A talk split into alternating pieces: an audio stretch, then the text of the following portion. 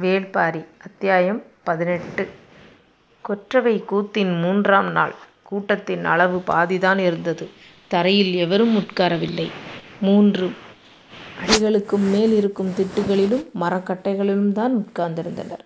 இந்த மலையெங்கும் இருக்கும் பாம்புகள் இன்றைய கூத்தைக் கேட்கின்றன என்பது நம்பிக்கை. ஆடுகளத்தின் முன் ஒரு பனை நீளத்துக்கு இரு கை அகலத்துக்கும் மரக்கட்டைகளை அடுக்கி அதில் நெருப்பு பற்ற வைத்து கொண்டிருந்தனர். பற்றிய நெருப்பு நான்கு முனைகளிலும் மெல்லப் பரவிக் கொண்டிருந்தது. வழக்கமாக கபிலரின் முகக்குறிப்பு அறிந்தே விளக்கம் சொல்லும் பாரி இமை மூடாமல் நடப்பதைப் பார்த்துக் கொண்டிருந்தான். அடுக்கி வைக்கப்பட்ட எல்லாக் கட்டைகளிலும் நெருப்பு பற்றியது. தழல் மேலேறத் தொடங்கியது. சிறிது நேரம் கழித்து கபிலர் கேட்டார் இங்கு என்ன நடக்கிறது? பாம்புக்கு நீர் கொடுக்கும் நாகர வண்டுகள் இன்னும் வரவில்லை. கபிலர் சுற்றுமுற்றும் பார்த்தார். சூழல் வழக்கம் போல் இல்லை. நாகர்குடிப் பாணன் பகுளி என்ற பறையை இசைக்கத் தொடங்கினான். அதன் ஓசை சன்னமாக வெளிவந்து கொண்டிருந்தது. ப கபிலர் இசைப்பவனையே உற்றுப் பார்த்து கொண்டிருந்தார். சிறிது நேரத்திற்குப் பிறகு பாரியிடம் கேட்டார் நாகர வண்டுகள் வந்து விட்டனவா? அவை வந்த பிறகுதான் ஆட்டம் தொடங்கியது. எங்கே? யார் ஆடுவது? என்று கேட்டார் கபிலர். உற்றுப் பாருங்கள் நெருப்பின் பின்புறம் என்ன நடக்கிறது என்று. கபிலர் சற்றே உற்று கவனித்தார். நெருப்பின் பின்புறம் வளைந்தும் நெளிந்தும் இரண்டு உருவங்கள் ஆடிக்கொண்டிருந்தன. எழியும் தழலுக்குப் பின்புறம் இருளின் அசைவுகள் போல் இருந்தன. கைபுணர்ந்தாடும் துணங்கை ஆட்டம் என்றான் பாரி. அவர்களை நாம் பார்க்கக் கூடாது என்பதற்காகத்தான் நெருப்பு மூட்டப்பட்டிருக்கிறதா? என்று கேட்டார் கபிலர். இல்லை. சிறிது நேரத்திற்குப் பிறகு அவர்கள் நெருப்புக்குள் இறங்கி ஆடுவார்கள் என்றான். நெருப்பு எரிந்து முடிந்த பிறகு கங்குகளின் மீது ஆடத்தான் இந்த ஏற்பாடு எனப் புரிந்து கொண்டார் கபிலர். பின்புறம் ஆடுபவர்களின் உடல் மொழி மாறியது. பாம்புத் துள்ளல் தொடங்கியது. நாகக்குடியின் கதையை பாணன் தொடங்கினார் எருக்கு மலையைச் சேர்ந்த நாகர்கள்தான் இந்த மலைத்தொடரில் மிகவும் பழமையான குடிகள். நாகம் இவர்களின் சொல் கேட்டு நிற்கும். இவர்களின் வாசனை அறிந்து விலகிச் செல்லும். இவர்களால் நாகத்தைக் கட்டுப்படுத்த முடியும் என்று இவர்களைப் பற்றி பலவிதமான பேச்சுக்கள் இந்த மலை முழுவதும் உண்டு. தேரிமலையின் அடிவாரத்தில் சேரலர் என்ற ஒரு குலம் உண்டு. எருக்கு மலையும் தேரிமலையும் ஒரே மலைத்தொடரின் இருவேறு மலைப்பகுதிகள். எருக்குமலை தேரிமலையை விட மிகவும் உயர்ந்தது பரந்தது. அந்த மலையின் மீதுதான் நாகர்கள் இருந்தனர். தேரிமலையின் அடிவாரத்தில் சேரலர் இருந்தனர். சேரலர் குடி மலை அடிவாரத்தின் சமதளத்தில் இருந்ததால் வேளாண்மை, வணிகம் என தங்களின் செயல்களை விரிவாக பெருக்கியது. வளமும் கூடியது. பெருஞ்சேரல்தான் அந்த குலத்தின் தலைவனாக இருந்தான். நீண்ட காலம் அவனது தலைமையில் சேரலர் குலம் தழைத்தது. அவனுக்கு வயது கூடியது. தோலில் சுருக்கம் படியத் தொடங்கியது. ஒருநாள் அவனது ஊர் மன்றலில் குடிக்கூத்து நடந்து கொண்டிருந்தது. பெரும் சேரலும் அவன் குல மக்கள் அனைவரும் அதனைக் கண்டு மகிழ்ந்தனர். அப்போது கூத்தாடிய இளம்பெண் ஒருத்தி கூத்தின் வேகத்திற்கு ஏற்ப கண்களைச் சுழற்றி சுழற்றி ஆடினாள். அவளது கண்கள் தன்னைத்தான் சுற்றிக் கொண்டிருக்கின்றன எனப் பெருஞ்சேரல் நினைத்தான். நீண்ட நேரத்துக்குப் பிறகுதான் தெரிந்தது அவளது கண்கள் சுழன்று வந்து மொய்த்தது தன்னை அல்ல தனக்குப் பின்னால் நின்று கொண்டிருக்கும் வீரனை என்று. அன்று இரவு முழுவதும் சேரலுக்குத் தூக்கமில்லை. அழகியின் கண்கள் தன்னைத் தாண்டிப் போன கணத்தை அவனால் தாங்கிக் கொள்ள முடியவில்லை. சேரல் குலத்தின் வளம் பெருக்கி, திறம் கூட்டிய மாவீரன் எனப் புகழப்பட்ட தன்னை வயோதிகம் வந்து பற்ற நினைப்பதை அவனால் ஏற்றுக் கொள்ள முடியவில்லை. தோலில் ஏற்படும் சுருக்கங்களைக் காண கண்கள் மறுத்தன. சுருக்கம் களைய வழியுண்டா எனக் கேட்டுத் திசையெங்கும் ஆட்கள் அனுப்பினான். வடதிசை போனவன் வந்து சொன்னான் நான் பார்த்த பெருமுனி ஒருவன் இதற்கு வழியுண்டு என்று சொன்னான். ஆனால் என்னவென்று சொல்ல மறுத்து விட்டான் என்றார். வெகு விரைவில் அந்த முனி தேரிமலைக்கு வரவழைக்கப்பட்டார். தேகத்தின் சுருக்கம் மரச்சருகை போல உதிரக்கூடியதுதான் என்றார் அவர். அதற்கான வழியை காட்டுங்கள் என்று பெருஞ்சேரல் வேண்டி நின்றான். அக்கினி குண்டம் அமைத்து அதில் பல ம மரக்குச்சிகளை போட்டு தீ மூட்டி அதன் புகை நடுவே நின்று முனி அந்த முனி சொன்னார் நாகங்கள் சட்டையை கழற்ற ஒரு மூலிகையை உண்ணும். அந்த மூலிகையை நீ உண்டால் உனது தோலின் சுருக்கத்தை மேல்தோல் கழன்று எவ்வனம் அடைவாய் என்று. அந்த மூலிகையை எவ்வாறு கண்டறிவது? எனக் கேட்க இந்தப் புவிமேல் அந்த ரகசியத்தை அறிந்தவர்கள் நாகக்குடியினர் மட்டுமே. நீ அவர்களிடம் கேட்டு அந்த மூலிகையை பெற்று பயனடைவாய் என்றார். பெருஞ்சேரலின் மனம் குளிர்ந்தது. மணி முனியின் மனம் குளிர செய்ய வேண்டிய அனைத்தையும் செய்து அனுப்பினான். எருக்குமலைக்கு சென்று நாகர்குடியின் தலைவனை காணுமாறு தனது அவையினருக்கு பெருஞ்சேரல் உத்தரவிட்டான். அவன் உத்தரவை ஏற்று மலையேற முன் யாரும் முன்வரவில்லை. காரணம் நாகர்களைப் பற்றிய கதைகள் அப்படி. நாகர்குடியின் வயதான முதுமகள் உடுத்தியிருக்கும் ஆடையிலிருந்து வீரியன் பாம்பு குட்டிகள் உதிர்ந்து வெளியேறுகின்றன என்று அவர்கள் நம்பினர். நாகத்தைப் பற்றி எப்போது பேசினாலும் அதை கேட்கும் சக்தி அதற்கு உண்டு என்று நம்பினர். நாகத்தைப் பற்றிய எந்த ஒரு சொல்லும் நாகத்தின் செவியில்தான் போய் தங்கும் என்பது எல்லோருக்கும் அறிந்ததே. தங்களின் குலத்தலைவனுக்காகப் போக எவருக்கும் துணிவில்லையா எனக் கேட்டபோது பெரியவர் பொறையன் முன்வந்தார். திறன் கொண்டு பன்னிரு வீரர்களின் துணையோடு தான் போய் வருவதாகக் கூறினார். பெருஞ்சேரல் மகிழ்வுற்றான். சற்றே தயக்கத்தோடு பொறையன் கேட்டான் ஒருவேளை அந்த மூலிகையை அவர்கள் தெரிவிக்க மறுத்துவிட்டால் என்ன செய்வது? வடதிசை முனி சொன்ன இரண்டாம் வழியில் வேண்டிப் பெறுங்கள் என்றான் பெருஞ்சேரல். சரி என பொறையன் சம்மதித்தார். பன்னிரு வீரர்களுடன் பாம்புக்கடிக்கு வைத்தியம் பார்க்கும் பிடார வைத்தியன் இருவருமாக பதினான்கு பேரை உடன் அனுப்ப முடிவானது. வயதில் மூத்த பிடார வைத்தியனுக்கு இரு காதுகளும் அறுபட்டிருந்தன. இன்னொருவன் வயதில் இளையவனாக இருந்தான். இருவரும் இருவேறு திசைகளிலிருந்து வரவழைக்கப்பட்டிருந்தனர். பொறையனோடு சேர்ந்து பதினைந்து பேரிடமும் குடிமுனை வாக்குப் பெற்றான் பெருஞ்சேரல்.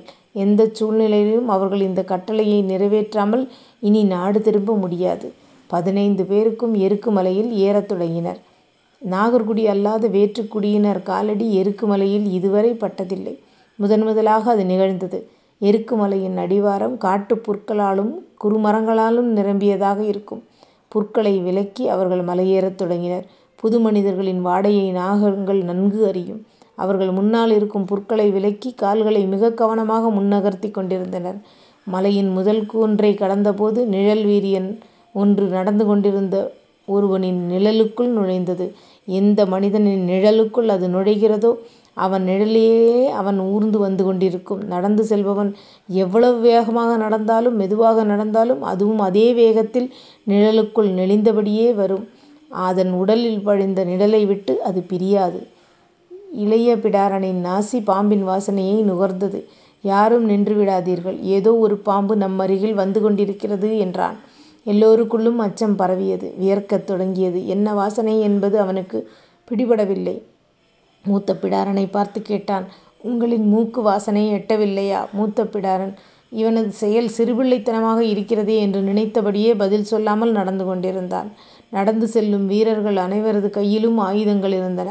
மனிதன் பாம்பைப் பற்றி பேசும் கணத்திலேயே அது அவனுக்குள் வந்துவிடுகிறது வெளியே அவன் எந்த வகையான ஆயுதங்கள் வைத்திருந்த போதும் என்னவாகப் போகிறதோ உள்ளுக்குள் ஏற்படுத்தும் நடுக்கத்தை எவராலும் நிறுத்த முடியும்? நடுக்கமின்றி நடந்து கொண்டிருந்த மூத்த பிடாரன் மட்டும்தான். அவனது நாசி நீண்ட நேரத்துக்கு முன்பே நாவிப்பூ மணத்தைக் கண்டறிந்து விட்டது. கரு வீரியனுக்கும் தான் இந்த வாடை வரும். கருவீரியனாக இருந்தால் இந்த வாடை நுகர்வதற்குள் கடி விழுந்திருக்கும். இது நிழல்வீரியன்தான். அதனால்தான் நடக்கவிட்டு வந்து கொண்டே இருக்கிறது. யாருடைய நிழலில் வருகிறது என்பதுதான் அவனுக்கு விளங்கவில்லை. மனிதரின் நிழலுக்குள் அது நுழைந்துவிட்டால் அந்த நிழலை விட்டு விலகாமல் வந்து கொண்டே இருக்கும். நிழலுக்குரியவன் அதனிடமிருந்து தப்பிக்க ஒரே வழி நிற்காமல் நடந்து கொண்டே இருப்பதுதான். மாலையில் கதிரவன் ஒளி மறைந்து மனித நிழல் அதுவாக சிதைந்தால் மட்டுமே அது திக்கு தெரியாமல் திசை மாறும். இல்லையென்றால் அது வந்து கொண்டேதான் இருக்கும். நடப்பவன் எந்த இடத்தில் நின்று இளைப்பாறுகிறானோ அந்த இடத்தில் அவனது குதிகாலைக் கடித்து சற்றும் அவனை இதை நாம் சொன்னால் மொத்த கூட்டமும் பயந்து சிதறிவிடும். என்ன செய்வது? என்ற மூத்த பிடாரன் சிந்தித்தபடியே வந்து கொண்டிருந்தான். இளைய பிடாரனோ பொறையனிடம் போய் சொன்னான் பாம்பு வாடை வருகிறது. இந்த வாடையைக்கூட இந்த காது அறுத்தவனால் உணர முடியவில்லை. இவன் பாம்பு பிடாரன் தானா என்பதே சந்தேகமாக இருக்கிறது என்றான். அவனது சொல் கேட்டு அதிர்ச்சி அடைந்தார் பொறையன். மூத்த பிடாரனைத் திரும்பிப் பார்த்தார். பொறையன் நடையை நிறுத்தியதும் எல்லோரும் நின்றனர். மூத்த பிடாரன் மட்டும் நிற்காமல் நடந்தான். தன்னை இவன் அவமதிக்கிறான் என்று பொறையன் நினைத்த கணத்தில் இடது பக்கம் வந்து கொண்டிருந்த வீரன் ஒருவன் கத்திக் கொண்டே கீழே விழுந்தான். அன்று இரவு தனித்த மரம் ஒன்றில் பரணமைத்து தங்கினர் வீரர்கள். சுழற்சி முறையில் காவல் காத்தனர். உணவு மூடைகளைக்கூடக் கீழே வைக்காமல் மரத்திலேயே கட்டித் தொங்கவிட்டனர். நடந்ததை மூத்த பிடாரன் விளக்கியபோது இளைய பிடாரன் வணங்கி மன்னிப்புக் கோரினான். மறுநாள் விடிந்தது. பெரும்பாலும் காலையிலும் மாலையிலும் தான் இரை தேட பாம்பு மேயும். எனவே வெயில் நன்கு மேலேறியதும் பிறகு நடக்கலாம் என்று மூத்த பிடாரன் சொன்னார். அதன்படியே அவர்கள் பொறுத்திருந்து நடந்தனர். வீரர்கள் எல்லோருக்குள்ளும் அச்சம் அப்பிக் கிடந்தது. மூத்த பிடாரன் முன் சென்று கொண்டிருந்தான். வீரர்களுக்கு நடுவில் பொறையனும் இறுதியில் இளைய பிடாரனும் நடந்தனர். பாம்புகளின் விதவிதமான தடங்கள் நெடுகக் கிடந்தன. தொலைவில் இருந்த புதரின் மேல் பெரும் கிளையைப் போல கழுத்தை நீட்டி பறப்பவற்றை மேய்ந்து கொண்டிருந்த ஏதோ ஒன்று பின்னால் நடந்து கொண்டிருந்த வீரன் ஒருவன் அதைப் பார்த்து கையைக் காட்டினான். இளைய பிடாரன் அதை உற்றுப் பார்த்தான். அது கட்டையா அல்லது பாம்பா என்பது அவனால் உணர முடியவில்லை. ஒரு கல் எடுத்து அதை நோக்கி வீசினான். அது மெல்லத் திரும்பியது. முன்னால் போய்க் கொண்டிருந்த மூத்த பிடாரனிடம் அது சொன்னான் உனது காதுகளை அறுத்தால் ஒழிய உனக்குப் புத்தி வராது. அப்பொழுதுதான் புரிந்தது அதை ஏற்கனவே அவன் பார்த்து விட்டான் என்று. பதில் சொல்லியபடி நடக்கும் வேகத்தை இருமடங்கு கூட்டினான் மூத்த பிடாரன். ஏதோ ஒரு ஆபத்து வரப்போவதை எல்லோரும் உணர்ந்து கொண்டனர். இளைய பிடாரன் வீரர்களைக் கடந்து சற்றே உள்ளே போய்விட முயன்றபோது அவனுக்கு முன்னால் சென்று கொண்டிருந்த வீரர்கள் காலிலே குச்சியாலேயே குத்திவிட்டது என்று சொல்லி உட்கார்ந்தனர். அவர்கள் உட்கார்ந்த அந்த நாறு பேரும் பின்னர் எழுந்திருக்கவே இல்லை. ஒரு கட்டை வீரியன் இருந்தால் அதைச் சுற்றி எண்ணற்ற குறுவீரியன்கள் இருக்கும் என்பது கூடவா உனக்குத் தெரியாது?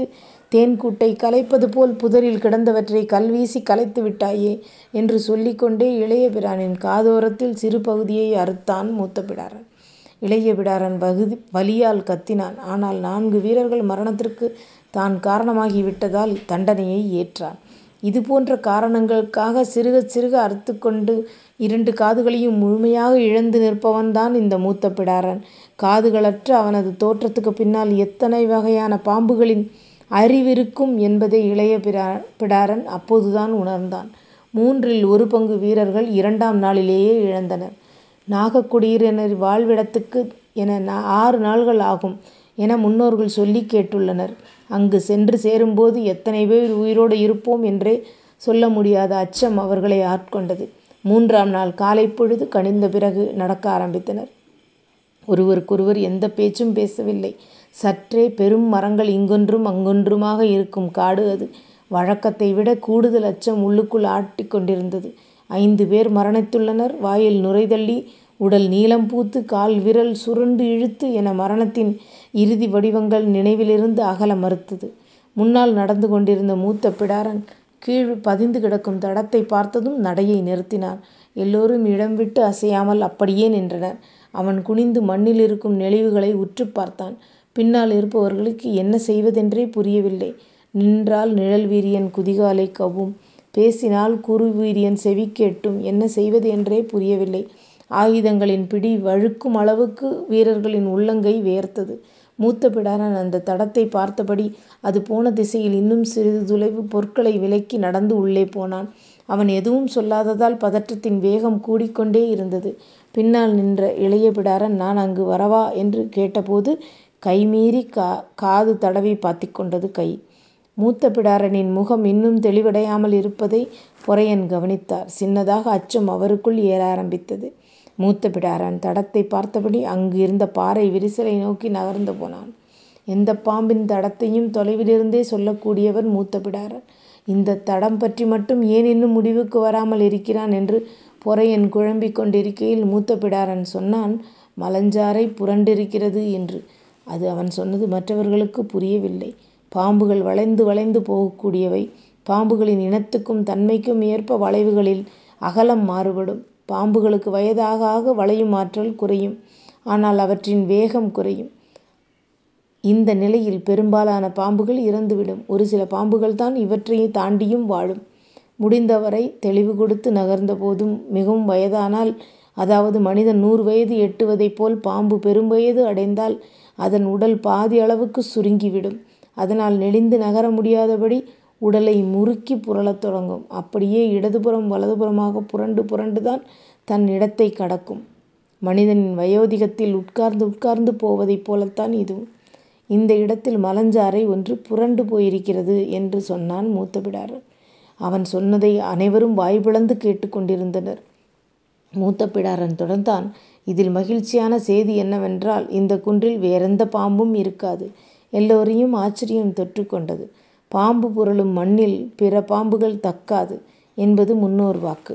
எனவே இந்தக் குன்றைக் கடக்கும் வரை உங்களுக்கு அச்சம் தேவையில்லை என்றான் மூத்த பிடாரன். வீரர்கள் அடைந்த மகிழ்ச்சிக்கு அளவே இல்லை.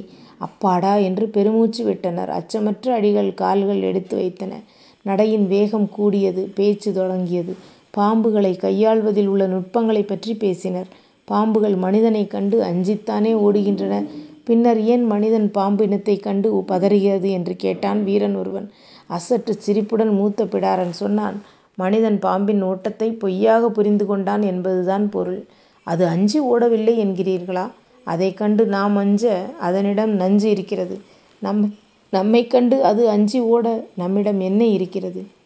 வீரனிடம் பதிலில்லை. ஒவ்வொரு பாம்பும் தனது எண்ணற்ற பாம்புகளைத் தின்றுவிட்டுத்தான் உயிர் வாழ்கிறது. மனிதனைப் போல் ஒரு உடம்புக்குள் வாழும் ஒரு உயிர் அல்ல. எண்ணிலடங்காத உயிர்கள் வாழும் ஒரு உடல். அது தின்ற உயிர்களுக்கேற்ப அதன் கால்கள் அமைகின்றன. மூத்த பிடாரனின் பேச்சு அச்சமூட்டுவதாக இருந்தது. பாம்பை விடுத்து வேறு எதுவும் பேசும் சூழ்நிலையும் இல்லை. இன்னொரு வீரன் நாகர்களைப் பற்றிக் கேட்டான். நாகர்களும் நம்மைப் போல மனிதர்கள்தானா? அவர்கள் அல்லது அவர்களுக்கு தனித்தன்மை ஏதாவது உண்டா? நம்மைப் போன்ற மனிதர்கள்தான். ஆனால் தனித்த அடையாளங்களும் உண்டு. என்னென்ன? நாகர்குடியின் ஆண்களை நீங்கள் கண்டறிய வேண்டுமென்றால் அவர்கள் கால்களை வைத்துத்தான் கண்டறிய முடியும். குதிகாலில் நமக்கு மேலும் கீழுமாக விடிப்பிருக்கும் அவர்களுக்கோ செதில் செதிலாக பக்குகள் இருக்கும். அதேபோல் கவிவிரல் நகக்கண்களில் தோல் நமக்கு மேலும் கீழுமாக உரியும். அவர்களுக்கு செதில் செதிலாகத்தான் உரியும். உற்றுப் பார்த்தால்தான் நகம் எங்கிருந்து தொடங்குகிறது என்பதே தெரியாது. அவ்வளவு நேரம் உற்சாகமாக இருந்த பேச்சொலி இப்போது சற்றே அமைதி கொள்ளத் தொடங்கியது. இன்னொருவன் கேட்டான் நாகர்கோடு பெண்களை எப்படி கண்டறிவது? காமம் கொள்கையில் என்று சொல்லி மட்டும் நிறுத்திக் கொண்டான் மூத்த எப்படி? என்று அழுத்திக் கேட்டான் அவன். இந்த பதிலை அறிய அனைவரும் ஆவலுடன் இருந்தனர். சிறு சப்தம்கூட எழுப்பாமல் கால்கள் நடந்து கொண்டிருந்தன. மூத்த பிடாரன் சொன்னான் காமம் கொள்கையில் விம்மும் கொங்கையின் நாவு படம்போல் விரிந்து அடங்கும். அதை உணரும்போது நாம் மரணித்துக் கொண்டிருப்போம். அந்த இடம் அமைதியாக இருந்தது. சிறிது நேரம் கழித்து ஒருவன் கேட்டான் காமத்தின் போது அவர்கள் இமை மூட மாட்டார்கள் என்றுதானே சொல்வார்கள். நீங்கள் வேறொன்றைச் சொல்கிறீர்களே. எல்லாம் கண்டறியாதவர்கள் சொல்லும் கதைதானே. ஆளுக்கு ஒன்றாக இருக்கும் என்றான் மூத்த பிடாரன். மூன்றாம் குன்றும் விட்டு கீழிறங்கினர். இந்த இடத்திலிருந்து இன்று தங்கிவிட்டு நாளை மீண்டும் பயணத்தை தொடங்கலாம் என்றான் பொறையன். வீரர்கள் தங்குவதற்கான ஏற்பாடுகளை செய்யத் தொடங்கினர். உணவு மூடைகளை தூக்கி வந்த ஒருவன் ஆளுக்கொரு களியை உண்ணக் கொடுத்தான். மூத்த பிடாரனும் பொறையனும் கனியைப் பெற்றுக்கொண்டு சற்றே தள்ளியிருக்கும் சிறு பாறை நோக்கி நடந்தனர். பொறையன் பாம்பும் பாறையின் மீது ஏறி உட்கார்ந்து கனியைக் கடித்தார். அவரில் எதிரில் நின்றபடி மூத்த பிடாரன் கனியைக் கடிக்கும்போதுதான் கவனித்தான் பொறையன் கனியைக் கடிக்கும்போது பற்களுக்குள் இடுக்கும் செதில்களிலிருந்து குருதி வலித்து கொண்டிருந்தது. பொறையன் கனியைக் கடித்துத் தின்றபடி சொன்னார் மரணம் ஏதுமின்றி இன்றைய பொழுது முடிந்தது. அவரது சொல்லை அவரே இன்னும் சிறிது நேரத்தில் பொய்யாக்கி போகிறார் என்பது மூத்த பிடாரனுக்குப் புரிந்துவிட்டது. நேற்று இரவு மூட்டைகளைக் கட்டித் தொங்கவிட்டபோது மரத்திலிருந்து அது கனிக்குள் இறங்கியிருக்க வேண்டும் என்று ஊகித்தபடியே பதில் சொல்லாமல் பொறையனையே பார்த்துக் கொண்டிருந்தான் மூத்த பிடாரன். அடுத்த அத்தியாயம் நாளைக்கு பார்க்கலாமா?